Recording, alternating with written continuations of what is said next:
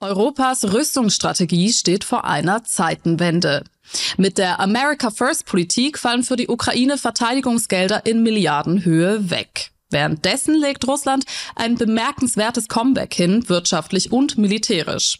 Das ist kein guter Zeitpunkt für eine verteidigungsschwache NATO. Und trotzdem, 2/3 der Mitglieder verfehlen das 2%-Ziel und Trump droht mit einem Ende des nuklearen Schutzschirms der USA.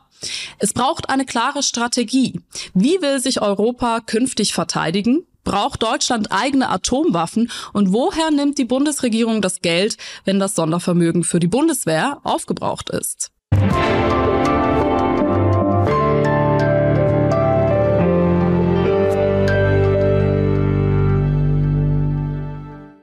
Hallo und herzlich willkommen zur 29. Folge von Was jetzt? Die Woche. Mein Name ist Dilan Gropengiesser und ich freue mich sehr, dass Sie mit dabei sind.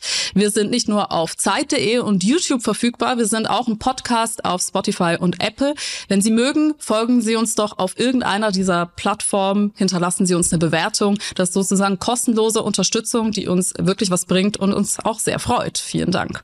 Genau, mein heutiger Gast ist zugeschaltet aus Moskau. Herzlich willkommen, Michael Thumann, schön, dass du bei uns bist.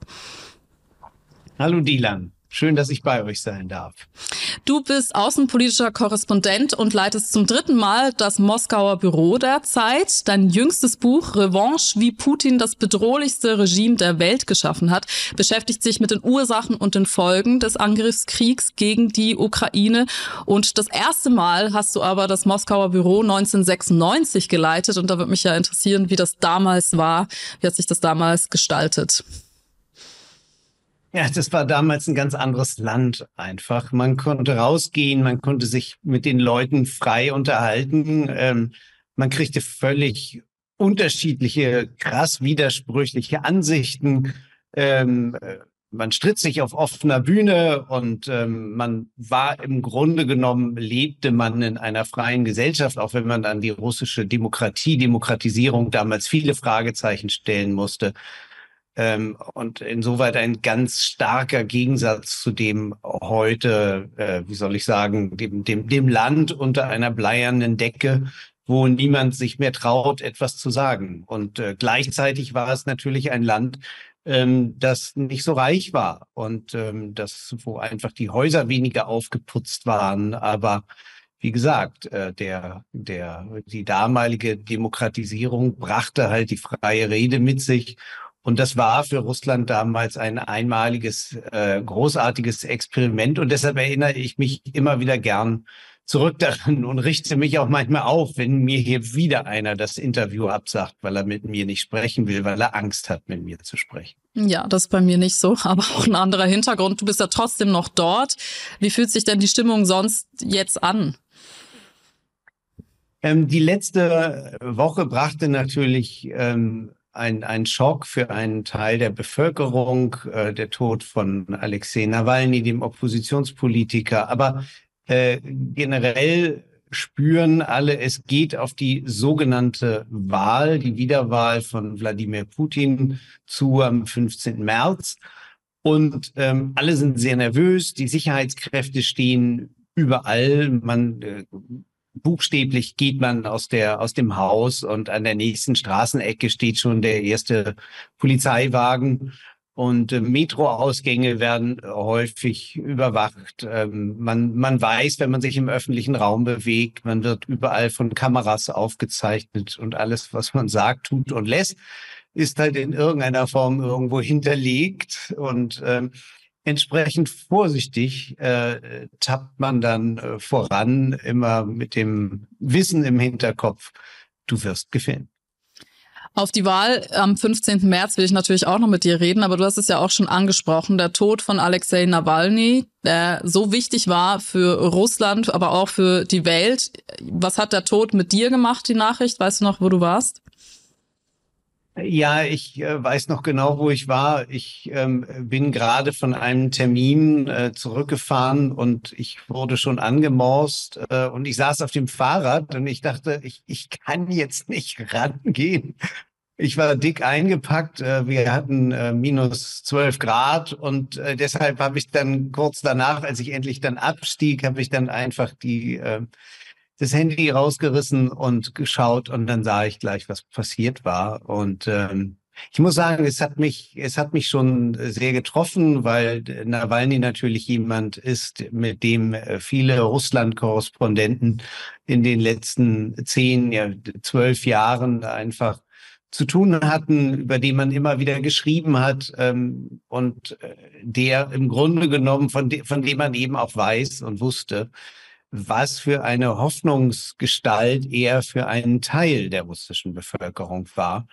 Und insoweit war mir gleich klar, jetzt erstens hast du viel zu tun und zweitens ist was Furchtbares passiert.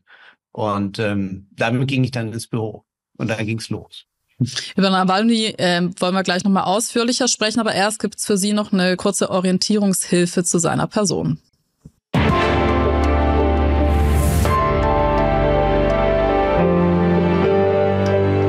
(1967) wird Alexei Nawalny in der Nähe von Moskau geboren und studiert Jura und Finanzwesen.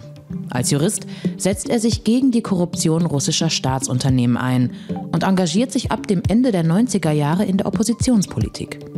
2009 erlangt er als Blogger internationale Bekanntheit und organisiert regierungskritische Reden. Bis 2013 nimmt er auch an den in Teilen als rechtsextrem eingestuften russischen Märschen teil. Später distanziert er sich davon. Nawalny mobilisiert in seiner Rolle als wichtigste Opposition zu Putin eine Generation junger Menschen im ganzen Land. 2018 tritt er gegen Putin in den Präsidentschaftswahlen an, verliert aber deutlich. Immer wieder wird Nawalny Opfer russischer Staatsgewalt. 2020 überlebt er nur knapp einen Giftanschlag durch den chemischen Nervenkampfstoff Nowitschok. Nach seiner Genesung kehrt er freiwillig nach Russland zurück und wird bei seiner Ankunft augenblicklich festgenommen. Er wird zu insgesamt mehr als 30 Jahren Haft verurteilt. Die Ursache für Nawalnys Tod am vergangenen Freitag ist unklar. Für seine Angehörigen und die gesamte russische Opposition ist er ein schwerer Schlag.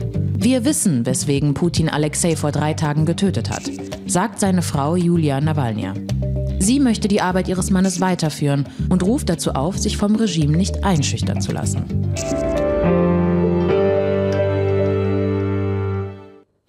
Michael, du hast heute in deinem Text, glaube ich, sowas geschrieben wie: Alexei Nawalny hatte das Charisma, das Putin eben irgendwie fehlt. Wie würdest du ihn denn in der Rolle als Oppositionspolitiker beschreiben?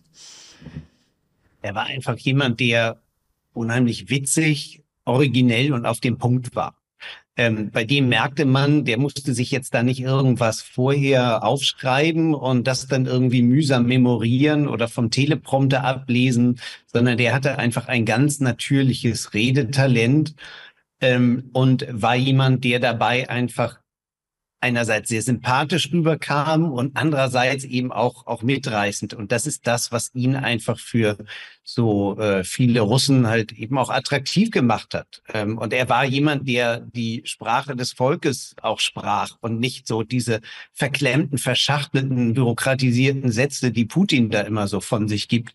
Und wenn Putin halt eben nicht bürokratisch spricht, dann fällt er immer gleich ein bisschen aus der Rolle. Und er beherrscht nicht diese irren Zwischentöne, mit denen Nawalny modulieren konnte, ironisch aber eben teilweise auch sehr ernst und eindringlich. Er war einfach ein wahnsinniger Talent, kann man gar nicht mehr sagen, weil er ja schon so eine große Rolle gespielt hatte. Aber er war halt aufgrund der vielfachen Verbote, an Wahlen teilzunehmen, konnte er eben nie den großen Aufschwung nehmen, den er in einem freien Russland genommen hätte. Ja, sich so richtig politisch entfalten. Auf welche Themen hat er sich denn fokussiert? Ja, zum einen auf den Antikorruptionskampf. War das auch strategisch, weil er dadurch gehofft hat, die Leute mobilisieren zu können? Dieser Antikorruptionskampf war etwas, was er also in den letzten 8 bis 10 Jahren einfach immer mehr verstärkte als sein Thema. Und es war ein Thema, das sehr, sehr populär war, dass er unterlegt hat mit Filmen, mit Recherchen, mit Enthüllungen. Insoweit ging er ja auch so ein bisschen in das, in den investigativen Journalismus damit und auch sein Fonds, seine Stiftung zur Bekämpfung der Korruption, hatte sich halt eben letztendlich auch wie eine NGO dann verhalten und solche Fälle aufgedeckt. Und das war, muss man auch wiederum sagen, sehr, sehr populär. Also wenn eins in Russland zieht, dann ist es, wenn man die Selbstbereicherung der Politiker aufdeckt. Und das hat er halt eben am Beispiel der höchsten Repräsentanten dieses Staates, einschließlich des Präsidenten, getan. Wie sehr konnte er Putin denn wirklich schaden? Er hat ja einiges schonungslos offengelegt, eben wie korrupt Putin zum Beispiel selbst auch ist.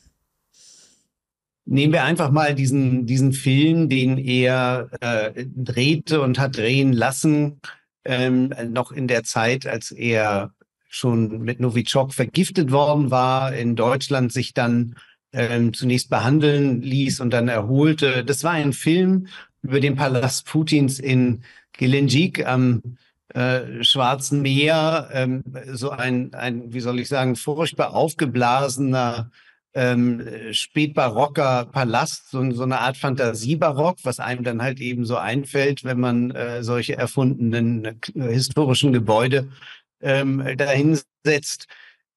Führte dann in Videoanimationen, was sie herausgefunden hatten, alles über diesen Palast, weil sie ja im Umfeld dieses Palastes und direkt auf der Baustelle auch recherchiert hatten, führte dann in die Gemächer, wie die Schlafzimmer aussahen und aussehen sollten, wie die Bar mit Pole Dance und allem Möglichen, was sich Putin da offenbar vorgestellt hatte. Und das war natürlich schon enorm beschädigend für Wladimir Putin, zumal das millionenfach geklickt wurde.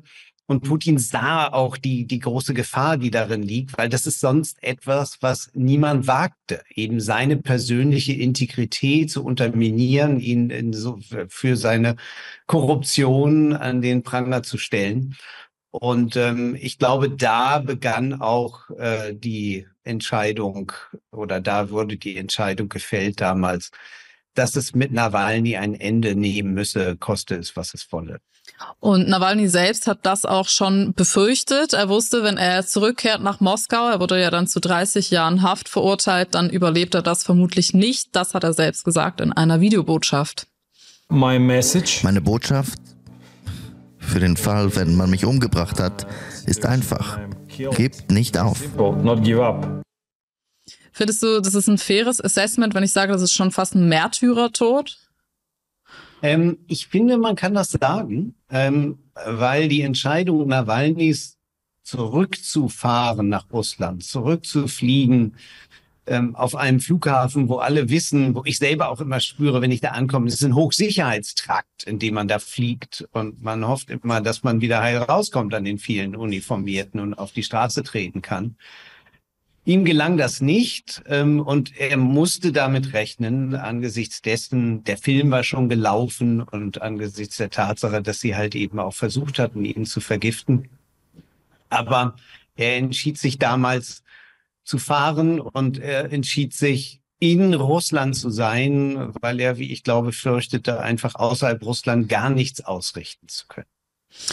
Die Todesnachricht kam ja während der Münchner Sicherheitskonferenz. Wir werfen noch mal kurz einen Blick auf dieses sibirische Strafgefangenenlager, in dem Nawalny zuletzt eben saß. Jetzt wird darüber debattiert, eben Zeitpunkt des Todes.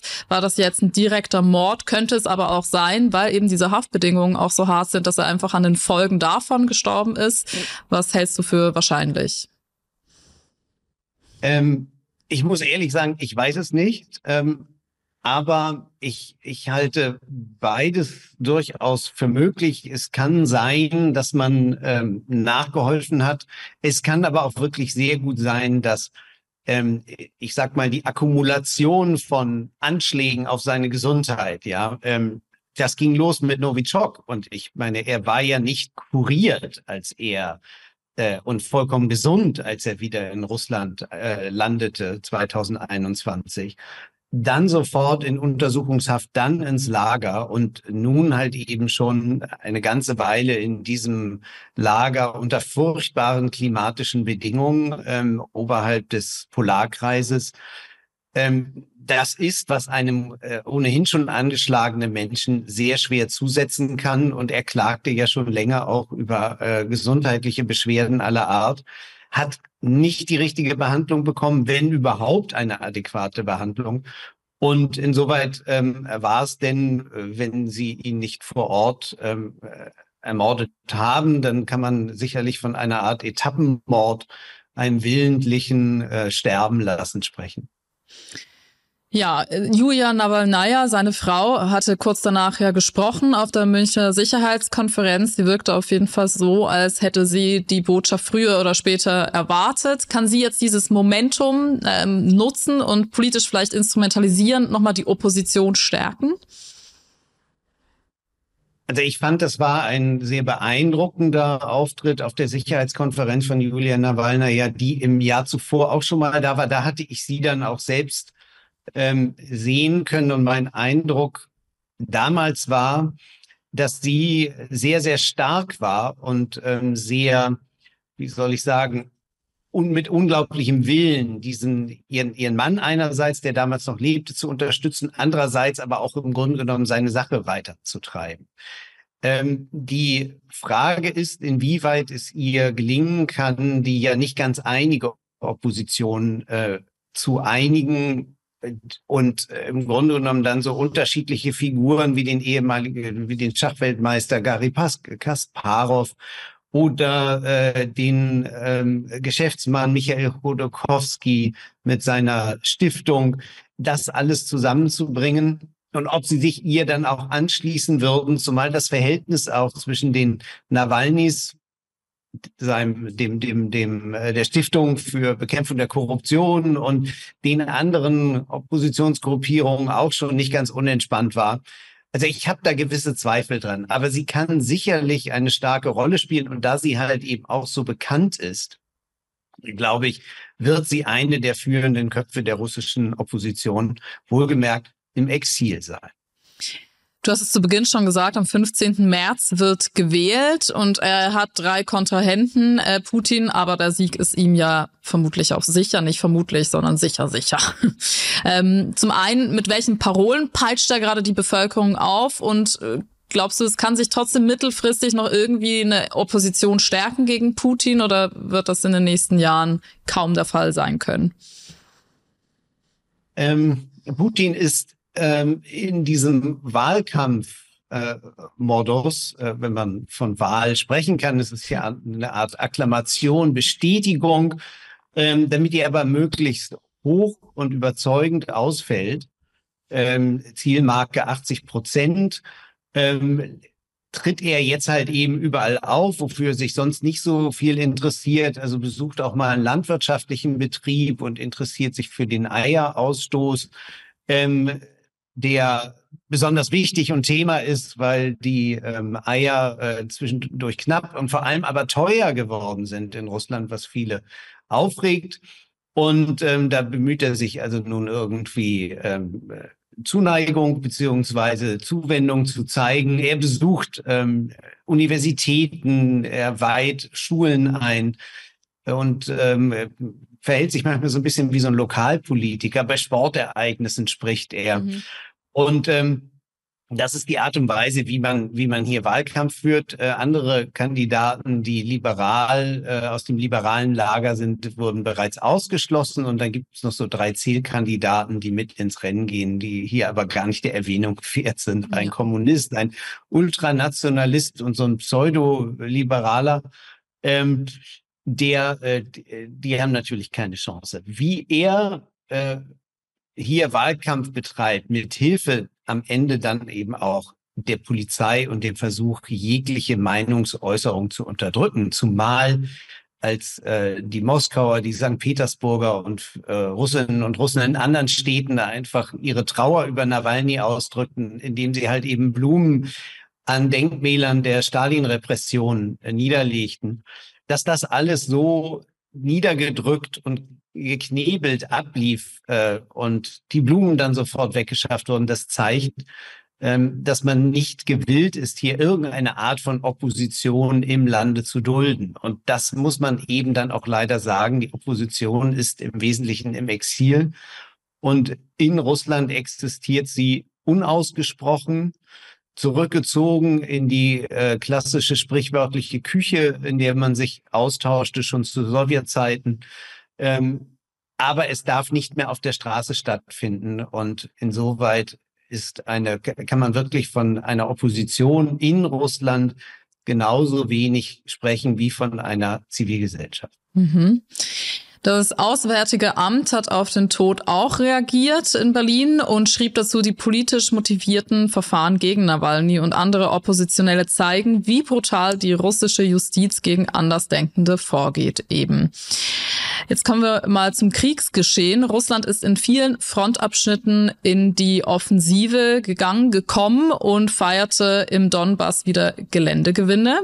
Und in Russland selbst kam es aber, glaube ich, auch diesbezüglich zu Protesten von russischen Frauen gegen die eben endlosen Einsätze ihrer Söhne und Männer. Gab es da irgendwelche Ergebnisse oder wurden die auch schnell von den Straßen gezerrt? Ja, das läuft so ab, die treffen sich immer samstags um 12 Uhr und legen dann auch wieder Blumen, die Waffe der Subversion, legen Blumen ab am Grab des unbekannten Soldaten im Alexandergarten vor den Kremlmauern.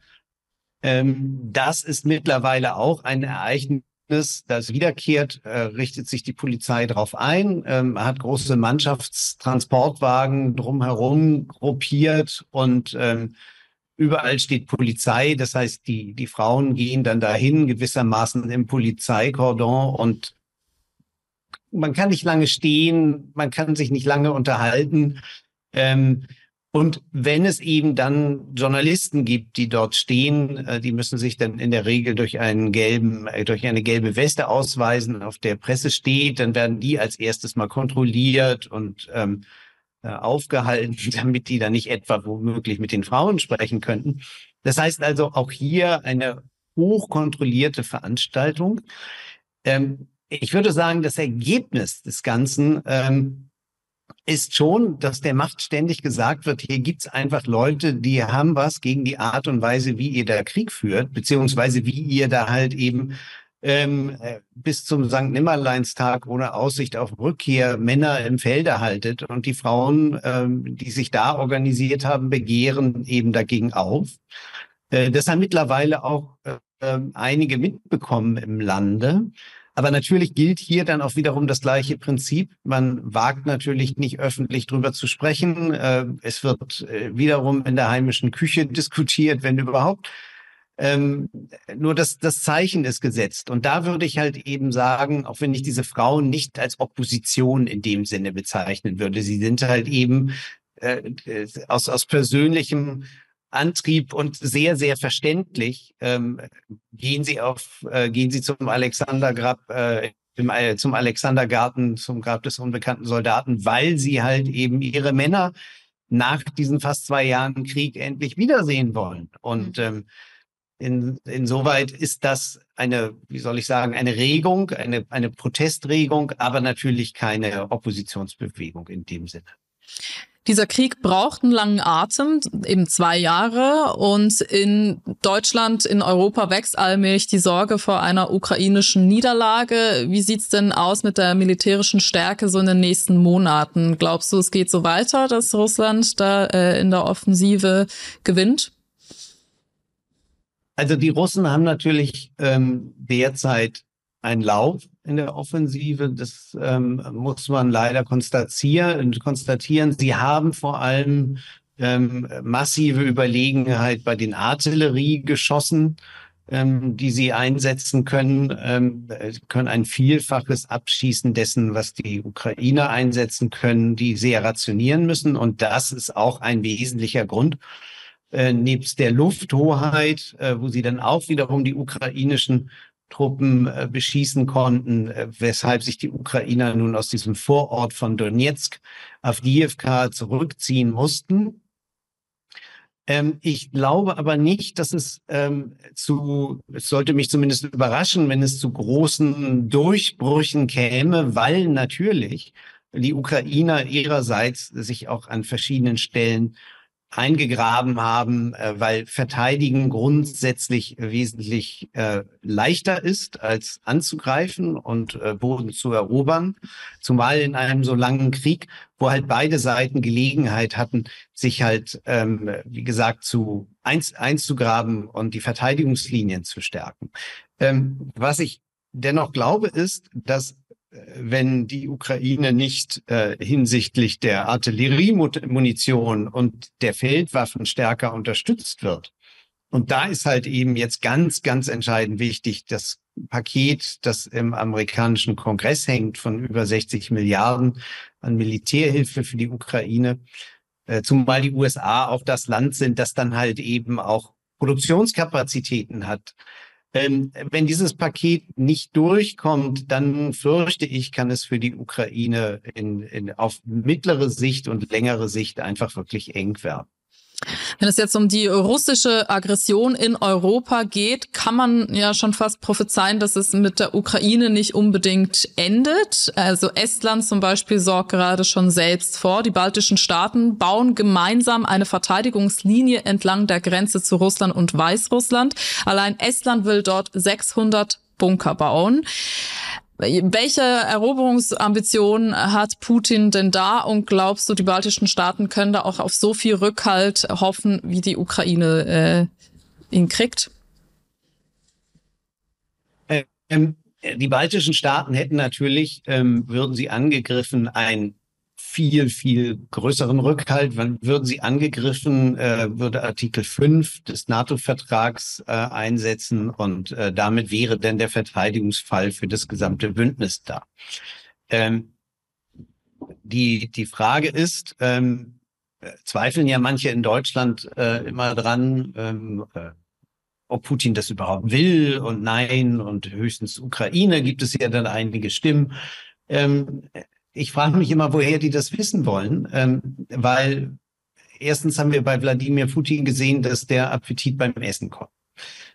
Zweitens haben wir bei Wladimir Putin gesehen, dass er ein sehr, sehr genaues Gespür hat für die Schwächen seiner Gegner. Drittens wissen wir und sehe ich hier in Moskau, wie einfach die gesamte putinsche Staatsideologie, die er versucht aufzubauen, auf einem Konsens gründet. Und das ist Anti-Westen, Anti-Europa, Anti-NATO. Das heißt also, wir sind gemeint. Und die russische Propaganda stellt es so dar, Putin stellt es selbst so dar. Die Ukraine, das ist eigentlich nur eine Stellvertreterangelegenheit. Wir kämpfen da gegen den Westen, wir kämpfen da gegen die EU, wir kämpfen da gegen die NATO.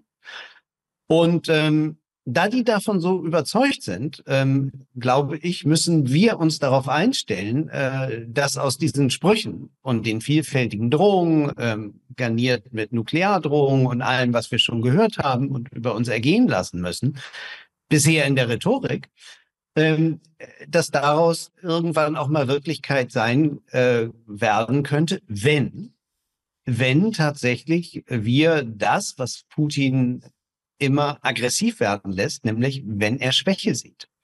Und ich glaube, das ist das ganz, ganz Entscheidende. Und insoweit möchte ich mich überhaupt nicht darauf einlassen, wie Herr Pistorius, der sagte in ein paar Jahren, ich glaube, er sagte 5 bis 8 und manche sagen, nein, 2 bis 3 und so weiter. Das halte ich alles für Kaffeesatzleserei und Horoskopie.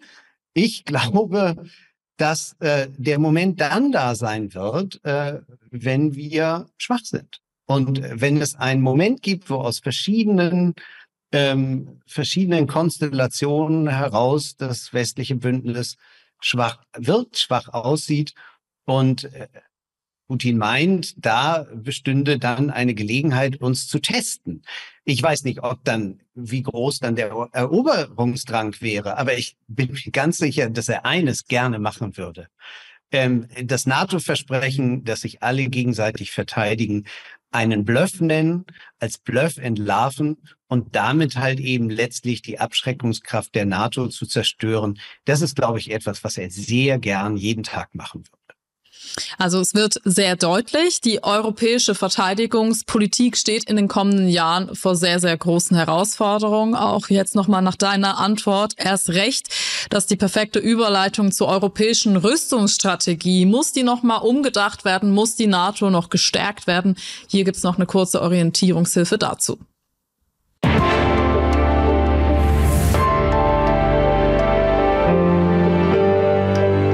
Der Nordatlantikpakt wurde am 4. April 1949 gegründet. Vor allem, um sich vor der Sowjetunion zu schützen. Mittlerweile umfasst das Verteidigungsbündnis 31 europäische und nordamerikanische Staaten.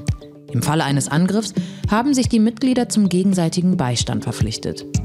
Die NATO-Truppen werden aber auch zur Stabilisierung eingesetzt, zum Beispiel im Kosovo. Seit Beginn des russischen Angriffskrieges auf die Ukraine vor 2 Jahren erhöhte die NATO den Schutz ihrer Ostflanke massiv. Große Teile der 50.000 Soldatinnen und Soldaten der NATO Response Force wurden an der Ostgrenze stationiert. Die Stärke des Bündnisses steht zurzeit zur Debatte. Für Europa wird deutlich, die Unterstützung der USA ist künftig nicht mehr sicher. Und ohne US-Beteiligung wäre das Bündnis Stand heute am Ende. Selbst ohne Atomwaffen gehen etwa 50% der militärischen Kraft auf das Konto der US-Armee. Die andere Hälfte kommt von den restlichen Partnern.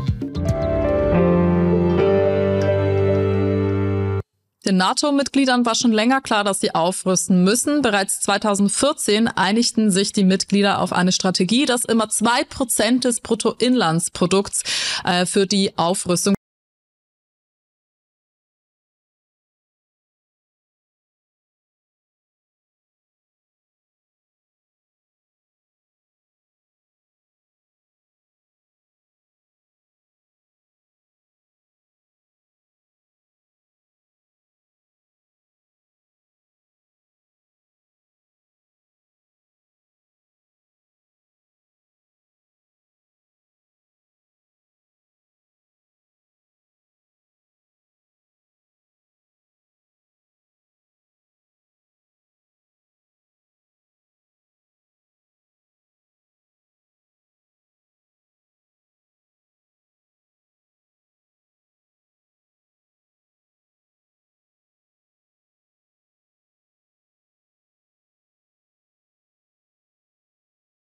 nicht in einer Zukunftsaufstellung, also Deutschland fit zu machen für eine sehr unsichere Zukunft, sondern wir sind immer noch in der Idee, dass man tatsächlich hier als erstes an seine eigene Haut denken möchte und nicht an das Wohl der Bevölkerung.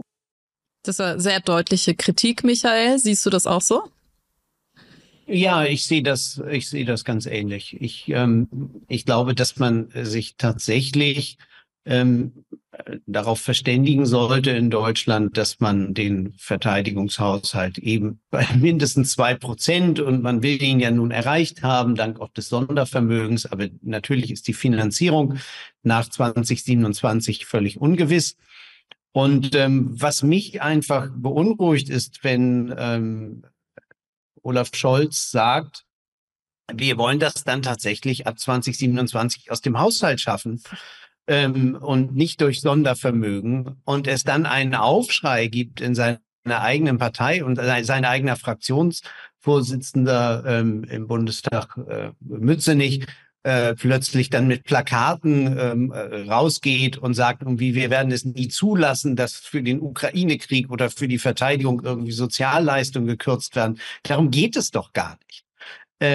Es geht schlicht und einfach um die Frage, ob man sich bei den Haushaltsplanungen darauf verständigt, dass einfach zunächst mal der Verteidigungshaushalt als prioritär angesehen wird, um eben einfach all das andere, was wir uns gerne erhalten möchten, nämlich Sozialleistung, nämlich eine freie, friedliche Gesellschaftsordnung, um das weiter zu gewährleisten. Das heißt also Verteidigungshaushalt prioritär und danach schauen wir dann halt eben, wie wir alles andere auch ermöglichen. Und ich meine, nichts anderes, glaube ich, ist das Gebot der kommenden Jahre. Und insoweit verstehe ich nicht, wie man einfach, und das wirft auch ein, wie soll ich sagen, sehr schlechtes Bild auf die Regierung, wenn der Fraktionsvorsitzende der stärksten Partei als erstes gegen den eigenen Kanzler revoltiert. Mhm. Insoweit muss ich da ein bisschen mit dem, ja, ganz stark mit dem, nicht nur ein bisschen, ganz stark mit dem Kopf schütteln. Nein, Herr Mütze nicht. Und ich wünsche Olaf Scholz bei dem Vorhaben, was er da gesagt hat, sehr viel Erfolg, weil wir werden tatsächlich in diesem Bereich einfach deutlich stärker investieren müssen. Und ich glaube übrigens, es ist nicht nur eine Sache der Bundesregierung, sondern es ist einfach auch eine Sache der deutschen Industrie, die sich, wie ich glaube, auch einzustellen hat auf Jahre, in denen einfach halt tatsächlich für militärische Güter mehr Produktionsfläche zur Verfügung gestellt werden muss. Ich höre immer wieder, wie sich da Unternehmer verstecken hinter irgendwelchen europäischen Regularien und Sozialvorschriften, und das sei alles nicht in Einklang zu bringen und besser keine Verteidigung. Das halte ich alles für enorm gestrig. Und auch hier weise ich nochmal darauf hin, die Tatsache, dass sie in Deutschland friedlich produzieren können, hängt nur am Ende davon ab, ob wir auch in der Lage sind, diese Produktion schützen zu können.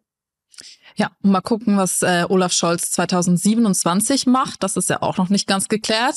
Nun ja, wir gucken noch mal kurz auf die NATO-Mitgliedstaaten. Die USA und Spitzenreiter Polen geben eben zum Beispiel 3,9% aus 2023. Ja, und von 31 Mitgliedstaaten haben eben nur 18 überhaupt das 2%-Ziel erreicht. Und dieses Missverhältnis bei den Ausgaben ist ein Dorn im Auge von Trump, und das nicht erst heute, schon bereits 1987 in einem Interview von CNN hat er das kritisiert. Ich habe schon immer gedacht, dass die NATO und Westdeutschland, ich meine, wir haben all die Truppen da drüben. Ich finde, die sollten ihren Teil zahlen. Ich stimme Ihnen zu, wenn wir uns anschauen, welche Beiträge wir an die NATO abgeben. Die sind total unverhältnismäßig. Ist einfach lächerlich. Michael, hat er denn da recht, oder überträgt Donald Trump auch als Businessman jetzt hier irgendwie einen wirtschaftlichen Gedanken auf eigentlich ein politisches Problem? USA sind ja auch mächtiger und größer. Macht es da vielleicht trotzdem Sinn, dass die auch ein bisschen mehr dafür ausgeben? Ja, natürlich macht es Sinn, weil die Vereinigten Staaten, und man muss hier bei den Verteidigungsausgaben der Vereinigten Staaten mit einbeziehen, die haben ja gewissermaßen einen globalen Blick. So wie sie mit uns im transatlantischen Bündnis und in der NATO sprechen, sind sie ja auch gleichzeitig mit Japan und Südkorea und Australien im Gespräch, beziehungsweise bieten ihnen eben dort auch Schutz und eine Abschreckung gegen China, Russland, Nordkorea. Insoweit sind das ganz andere Dimensionen. Ich glaube, dass Trump sich da, dass er, was das 2%-Ziel angeht, recht hat. Nur ich glaube, dahinter steht bei ihm einfach was ganz anderes. Das deutet sich schon in diesem schönen kleinen Wort, was wir an die NATO abgeben, wie er das eben formulierte. Die USA geben nichts an die NATO ab, sondern sie investieren in ihre eigene Rüstung und in den Teil, den sie dann halt eben auch für die NATO zur Verfügung stellen, so wie das alle anderen Mitglieder auch machen. Man gibt da nichts ab, sondern man steckt sich sozusagen, man investiert in das eigene. Und das, finde ich, ist so wichtig zu sehen.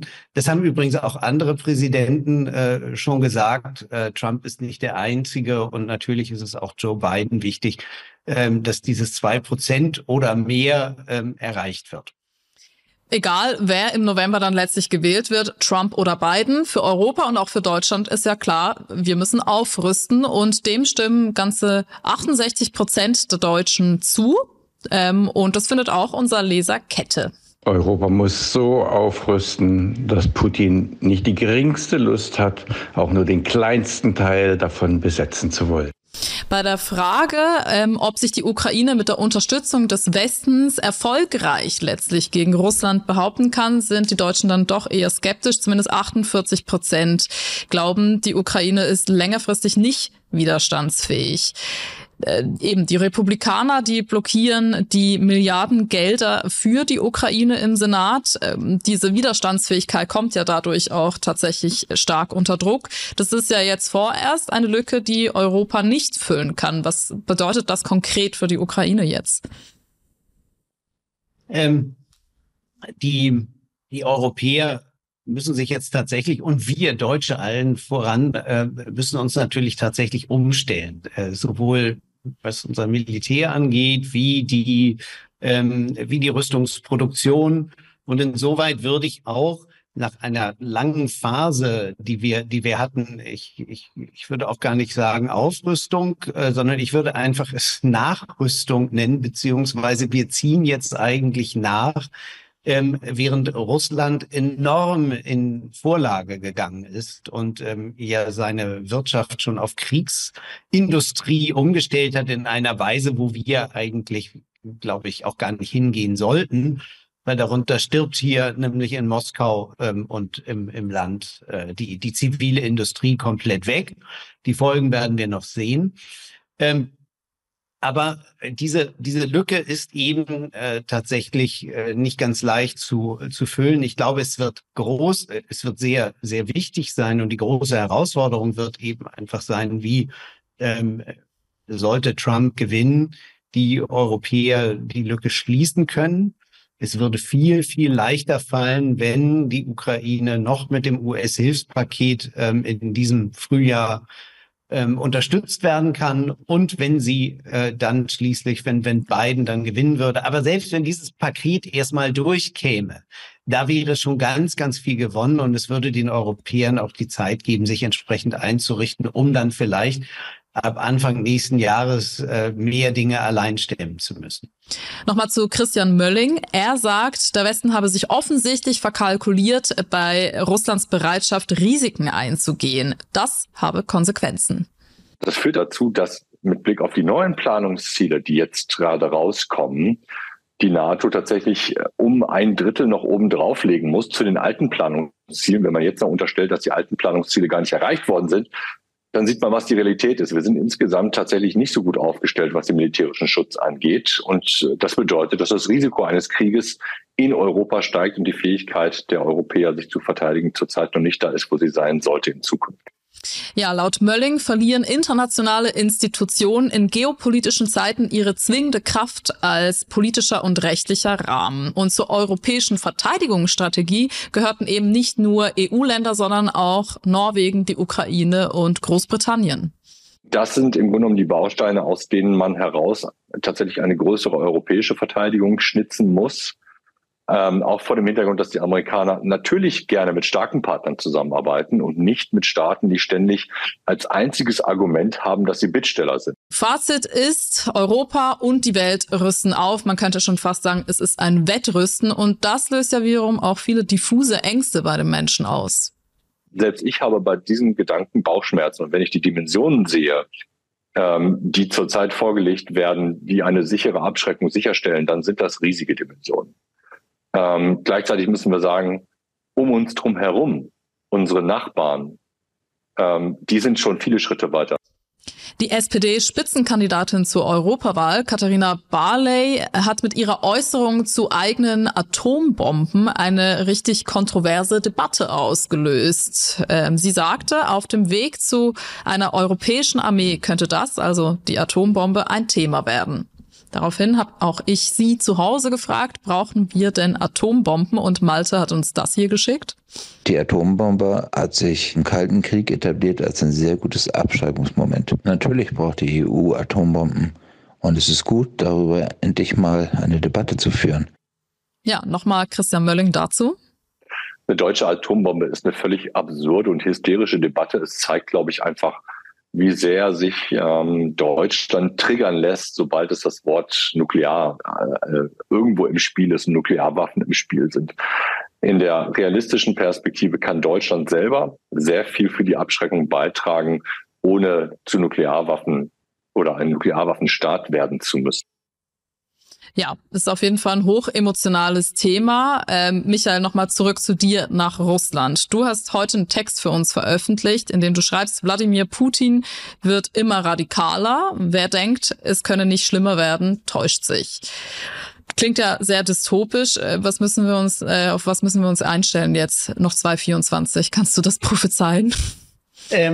Prophezeien kann ich natürlich nicht, welche Hakenschläge wir da noch erleben und unangenehme Überraschungen. Ich kann nur eins sagen, dass es halt eben sich leider in der Führung Russlands ein Radikalisierungsautomatismus eingerichtet hat, der letztendlich darauf beruht, dass Wladimir Putin an der Spitze jemand ist, dem nicht mehr widersprochen wird, dessen Fehler nicht mehr korrigiert werden, wo keiner mehr das Rückgrat und die Stamina hat zu sagen, Wladimir, vielleicht darüber müssen wir nochmal nachdenken. Das kann keiner. Das bedeutet, jeder Fehler von ihm, jeder zu weite Schritt wird dann mit aller Kraft und allen Mitteln versucht, im Nachhinein als richtig darzustellen. Und die Ukraine ist dafür so ein gutes Beispiel, weil natürlich war dieser massive Truppenaufmarsch und der Versuch, die Ukraine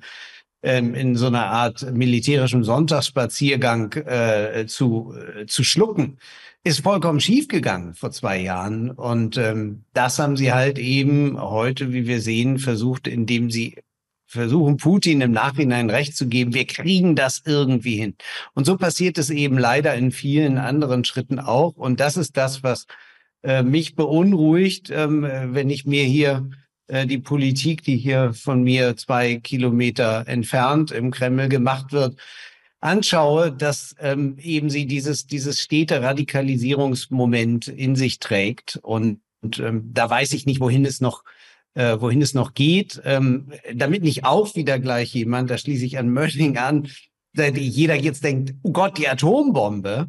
Wir müssen einfach wissen, dass die Atombombe von Russland aus sehr gezielt als psychologisches Mittel eingesetzt wird. Und zwar übrigens insbesondere gegen Deutschland. Wir sind da auch wieder gemeint, weil man hier natürlich weiß, wie viel Angst und wie besessen wir von all diesen atomaren Dingen sind. Das sind wir ja schon bei der zivilen Atomenergie und erst recht, wenn es halt dazu käme. So, das heißt, diese Atomdrohung, die jetzt auch kürzlich wieder von Dmitri Medvedev, dem ehemaligen Präsidenten und stellvertretenden Chef des Sicherheitsrats von Putin, ausgestoßen wurde, die Atombohrung gegen Berlin, Warschau und London, die muss man einfach verstehen als eine ganz gezielte politische Einschüchterung. Damit wird hier Politik gemacht.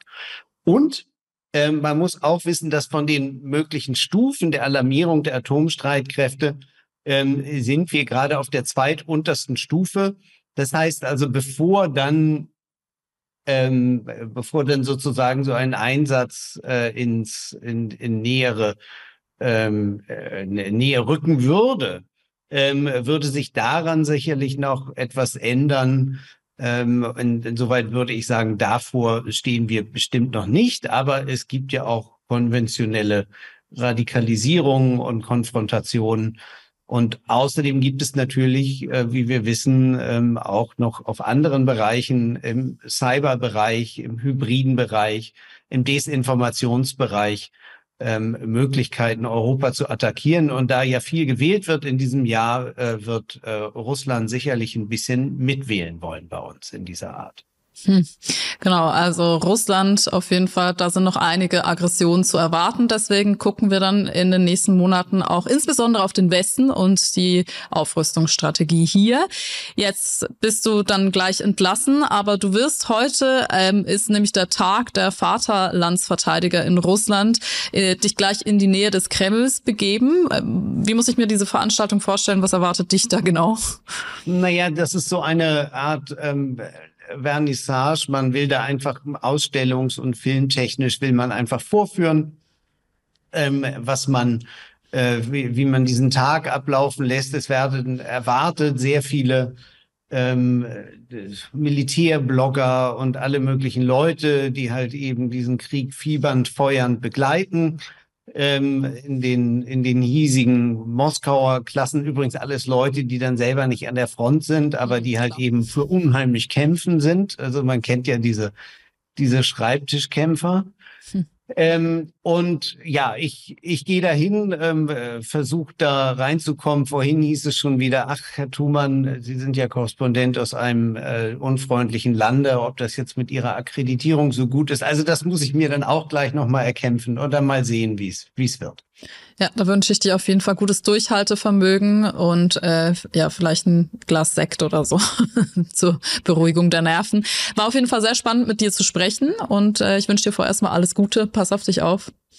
Dankeschön. Sehr, sehr schön, in deiner Sendung zu sein. Danke. Bis bald. Tschüss, Michael. Bye. Tschüss. Ciao. Ja, und diese Woche haben wir Ihnen wieder den Aufrenger der Woche, unsere Satire-Rubrik. Ich hoffe doch, Matthias, du bist in der Leitung. Hallo, liebe Dilan. Ja, ich bin da. Wie geht's dir? Hast du dir auch schon eine Atombombe zugelegt? Nein, aber ich habe natürlich einen Bunker und bin ready, die Shitshow von da aus zu verfolgen. Mit wem hast du denn diese Woche telefoniert? Ja, ich habe die Woche nochmal Donald Trump angerufen, weil ich Zweifel hatte an der Geschichte, mit der er diese ganze europäische Debatte ja zumindest in der Heftigkeit ausgelöst hat. Das ist ein Träumchen, das schauen wir uns an. Hey, Mr. Trump, how are you? Fantastic. You've done it again. You spread chaos every time you speak. I gotta say, I'm kind of impressed. Thank you very much. You're probably the most divisive person in human history. Have you always had this talent? For as long as I can remember. I mean, where do you get your ideas? Like encouraging Russia to attack NATO. Wow. It was like a bomb went off. Speaking of which, you sparked a debate about arming Europe with nukes. Don't do it. Well, it's not my call, is it? But hey, you basically started this new arms race. And I guess that would piss off Putin, too. He's a great man, by the way. Oh, I know you have to say that because he owns you. Has he called you after your statement? Immediately. Tell me, what did he say? He's not happy, okay? I see. So do you regret saying it? When I said that during debates and elsewhere, people sort of weren't sure. Is it real? Nobody really knows. Oh, I could tell right away it was one of your lies. Two little details gave it away. Tell me about that. Well, it was your choice of words. Look. One of the presidents of a big country stood up and said, well, sir... This is the first little detail. Is there anyone who really calls you sir? That man over there. Well, who's there with you? Tucker Carlson? I don't know. Okay, forget about him. We're talking about that other president that you quoted in your story. Well, sir, if we don't pay and we're attacked by Russia, will you protect us? And I said no. No, you didn't, because nobody asked you that. Which European president would beg you like that? Tell me, was there anyone there to witness the situation? Other people. Come on, be honest with me. Did the whole thing happen at all? It's such a nice question. You made it all up, huh? It's called free speech. Yeah, because it's free of truth. Because it's free of truth. Bam. Vielen Dank, Matthias. Habt eine schöne Restwoche und dann bis bald. Ja, das hoffe ich natürlich auch. Danke, Dilan. Mach's gut, bis nächste Woche. Ciao. Schön, wenn man auf eine schöne Restwoche hofft. Ja, das wünsche ich uns allen jetzt an der Stelle auch, denn wir sind am Ende der Sendung angekommen. Ich hoffe, es hat Ihnen gefallen. Schreiben Sie uns doch eine Nachricht an woche@zeit.de, was Sie politisch bewegt, wie Sie diese Sendung eben finden. Und dann hoffe ich, dass wir uns dann nächste Woche wieder sehen. Und bis dahin wünsche ich Ihnen eine gute Zeit. Tschüss.